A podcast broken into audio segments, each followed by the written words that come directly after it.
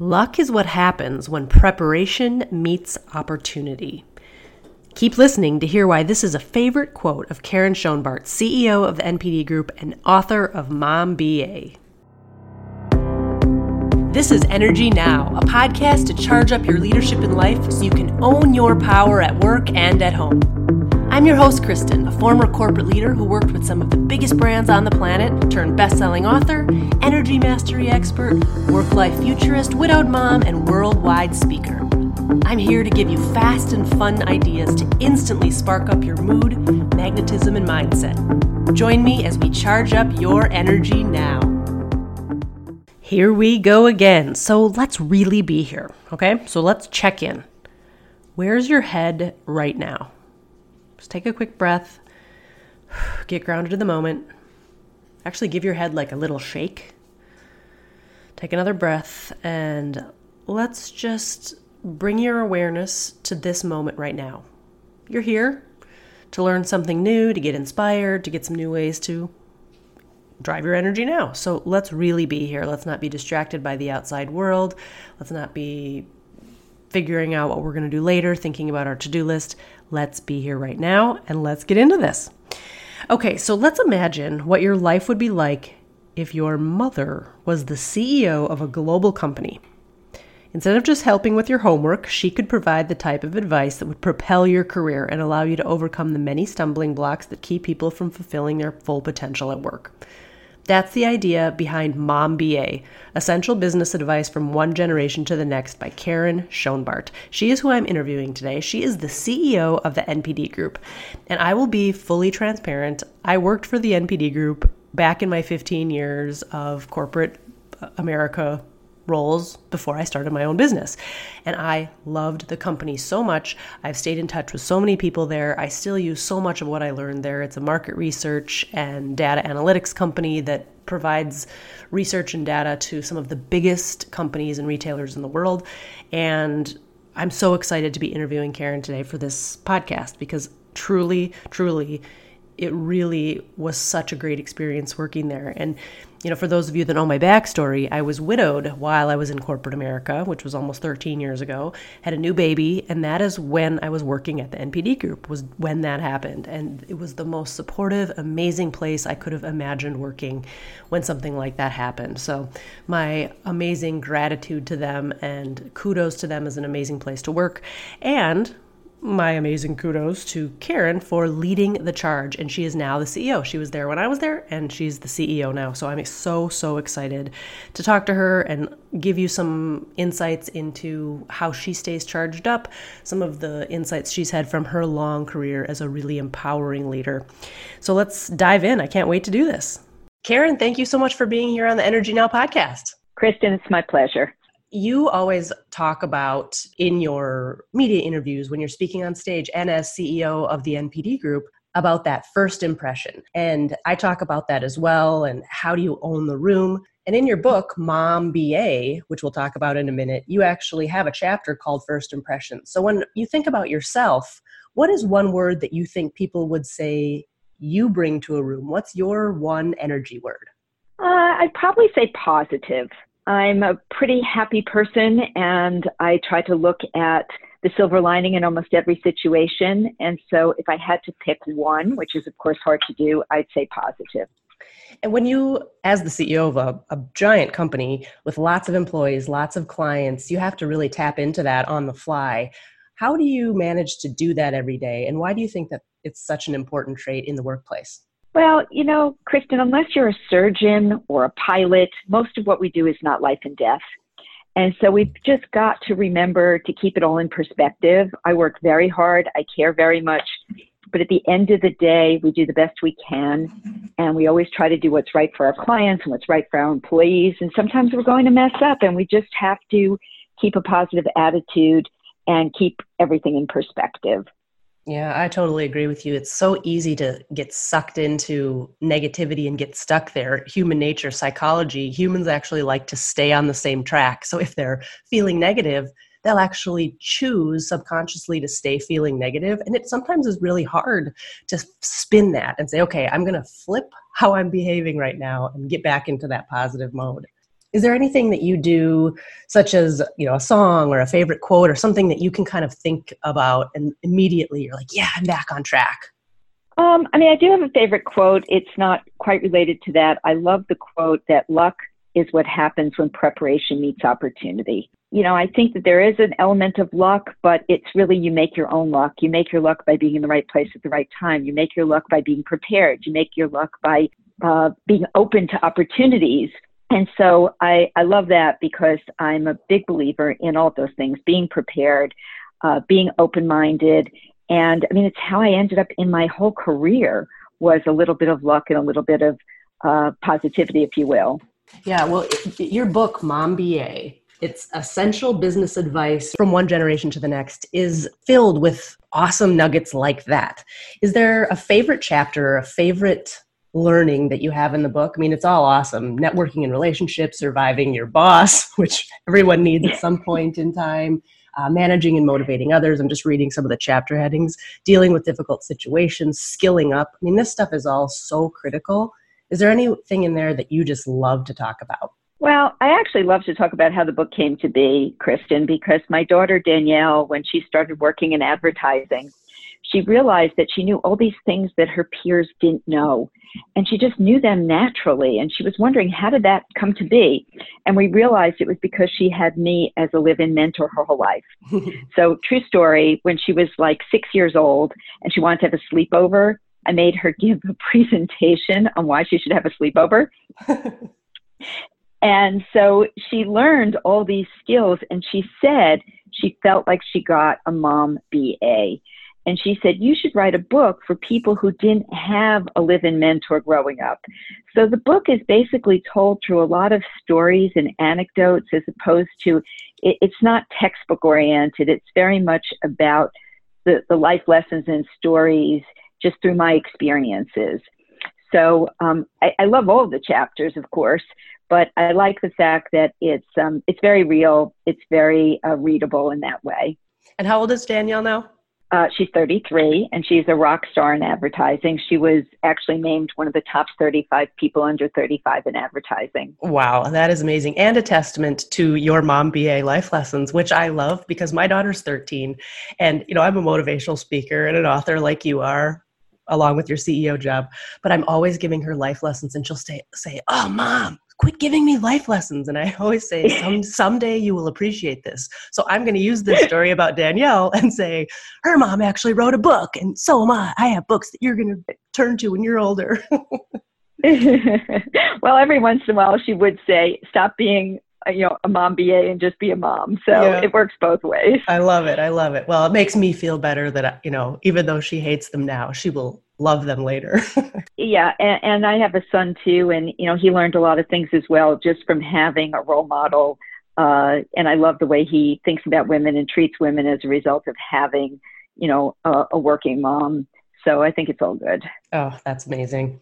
So if you're having a rough day, because we all have them, as, as positive as you can be, or as driven, or as powerful and, and empowering as we can be at work as working moms, is there anything that you do when you're having a rough day, when you need to just really quickly spin your energy? Is there something that you like to do? Well, Kristen, I guess there's a couple of things. One is when I'm really overwhelmed, uh, you know, it'd be great to say, oh, I go and I work out. But the truth of the matter is, I make lists mm. because I find that if I can get it out of my head and onto paper, then I can start to tackle it as opposed to, and even before I go to bed at night, if I don't do that, then I'll, you know, I might be up at night worrying about or thinking about something. Whereas I can, if I can download it onto paper or type it in somewhere and just get it out of my brain and somewhere else, then I know it's there. I don't have to worry about it and I can start to tackle it. And I guess the other thing is because I'm an extrovert, and I'm a people person, sometimes just getting up out of my desk and walking around and just going and chatting with people will re energize me as opposed to sitting there, particularly if I'm stuck on something. I love that you said that you're an extrovert, so you need to leave your desk. Do you have any ways that you've learned over the years? And this is you know off script. I'm kind of going down a rabbit trail here because it's personally something that i'm always interested in because i'm an introvert. Have you found anything managerial leadership wise that has helped you navigate extroverts versus introverts and what they need most at work to be their best selves? Uh, I think it's important to recognize that there are different types of people. Um, one thing I would say is when you're in meetings, very often the extroverts will take a lot of the air out of the room uh, because, you know, they like the attention, they like to talk up. And I think it's very important if you're leading a meeting to make sure to point to some of the introverts and say, hey, what do you think about this? Or what's on your mind? Is instead of waiting for them to jump in because otherwise they might just sit there and not contribute. And I've actually even put in some people's objectives. You have such really positive things to share. I want you to share more in meetings, uh, even if it's a little bit uncomfortable for you. And so, as the leader of the meeting, it's important for me to make sure that everybody gets to be heard. Oh, that's so important. And, you know, again, I'm such a research nerd. And I will tell everyone right now, I worked at the NPD group for five years. And so I'm naturally a researcher. and I know, Karyn, you are too. But so I'm always quoting, like, oh, yeah, psychology shows and things like that. But humans actually really love to hear their own name. so I always yeah. have, you know, they hear that and they immediately get an endorphin boost. And an endorphin flood will open their mind, open their facial expressions, and get rid of that cranky resting face. They'll immediately lose that brow furrow, extroverted or introverted. So I always like to throw in their name too, as it just instantly gives people some warm fuzzies. Yeah, and I've actually I use that a lot, Kristen. And I actually in the book I have some tips on how to remember names, oh. which I think is really important because when you do use people's names in conversation, it's an automatic bonding opportunity. Do you have a real quick one you could share uh, to remember someone's name? Sure. It's basically number one, first and foremost, is caring. When you're at a networking event or you're meeting people for the first time, is saying, I'm going to remember their name. I'm going to make this a priority. Uh, so when you meet someone, you get one chance to ask a second time. You know, you and I meet. I say, "Oh, I'm sorry, I missed your name." You say, "Kristen," and then it's using their name three times, not in a creepy way, but "Hi, Kristen. So nice meeting you." We chat a little bit. "Oh, where did you fly in from today, Kristen?" Chat, chat, chat, and then so long. It was so nice meeting you, Kristen. Let's keep in touch. And if you do that and you use people's names three times, it really helps. But the most important thing is to make it a priority that you're going to actually care to do it. Yeah, that's so true. Because a lot of times we go to networking events, we're kind of nervous, extroverted or introverted. We get the adrenaline and the cortisol going, and that can actually fog our brains, and we forget that we actually need to remember names. So I love that. Just making it a mindful choice. Okay, this is what I'm going to do. And it sounds yeah. kind of like, well, duh, but it really does have to be something you make a priority at networking events. You can practice at restaurants. You know, very often now the, the server will give their name so you can practice it at restaurants. Another thing I want to mention, we were talking about introverts. A lot, almost nobody likes networking, extroverted or introverted. But a lot of times introverts will say to me, well, I'm at a disadvantage because I'm an introvert in a networking environment. And I'm like, no way. I'm like, you're actually at an advantage because most people would prefer to hear themselves speak and so if you are more introverted, if you can come up with a few really compelling, good questions to ask and be an excellent listener, people will probably rather hang out and talk with you than with others um, that are busy talking about themselves. That's a great point. I love that. I completely agree. And networking, it can be a four letter word, but if you know how to approach it, it can be really powerful for career building. Now, one of your chapters in your book is the balancing act. And as a speaker and author, I often talk about work life balance being a myth because it's so hard. It is a balancing act all the time. Do you have a little nugget of wise words from that chapter about how do you try to have it all in air quotes? Sure. First thing is decide what having it all is for you. And that could be having a great job and traveling. It could be being home with your family. I mean, having it all is very different for different people. I always knew I wanted to get married and have children. I actually, Kristen, never realized I'd have this amazing career. So the first thing is realizing, and then there will be sacrifices. But I can tell you from experience, you can have a great job, be happily married, and have a family. That is doable. Now, it's not saying that there aren't other sacrifices. When my kids were little, I didn't have any friends. I didn't watch TV. I didn't work out. There, there are clearly set things that you give up. The other thing is balance. You never try for balance in a day or even a week. What I do is I color code my calendar, personal things, client things, employee relations, long term, short term, and I look at my calendar over the course of a month and I try to make sure that I've got all the colors uh, in a month because it's never going to happen in a day. And even with your spouse or significant other, when the kids were little, a lot more of it fell on me. But now that the kids are grown, a lot more of the stuff around the house and everything falls on my husband. so over the course of our lifetime, it's kind of evened out. So again, I would say my nugget would be don't try to strive for balance in a day or a week. Look at it longer term and just make sure that on a longer term basis, you're getting all the things that you need. That's really interesting. I've never actually heard someone say, you know, in a course of a day. And I loved how you said over the course of a lifetime, like when the kids were little versus now when the kids are grown, 33, your daughter is.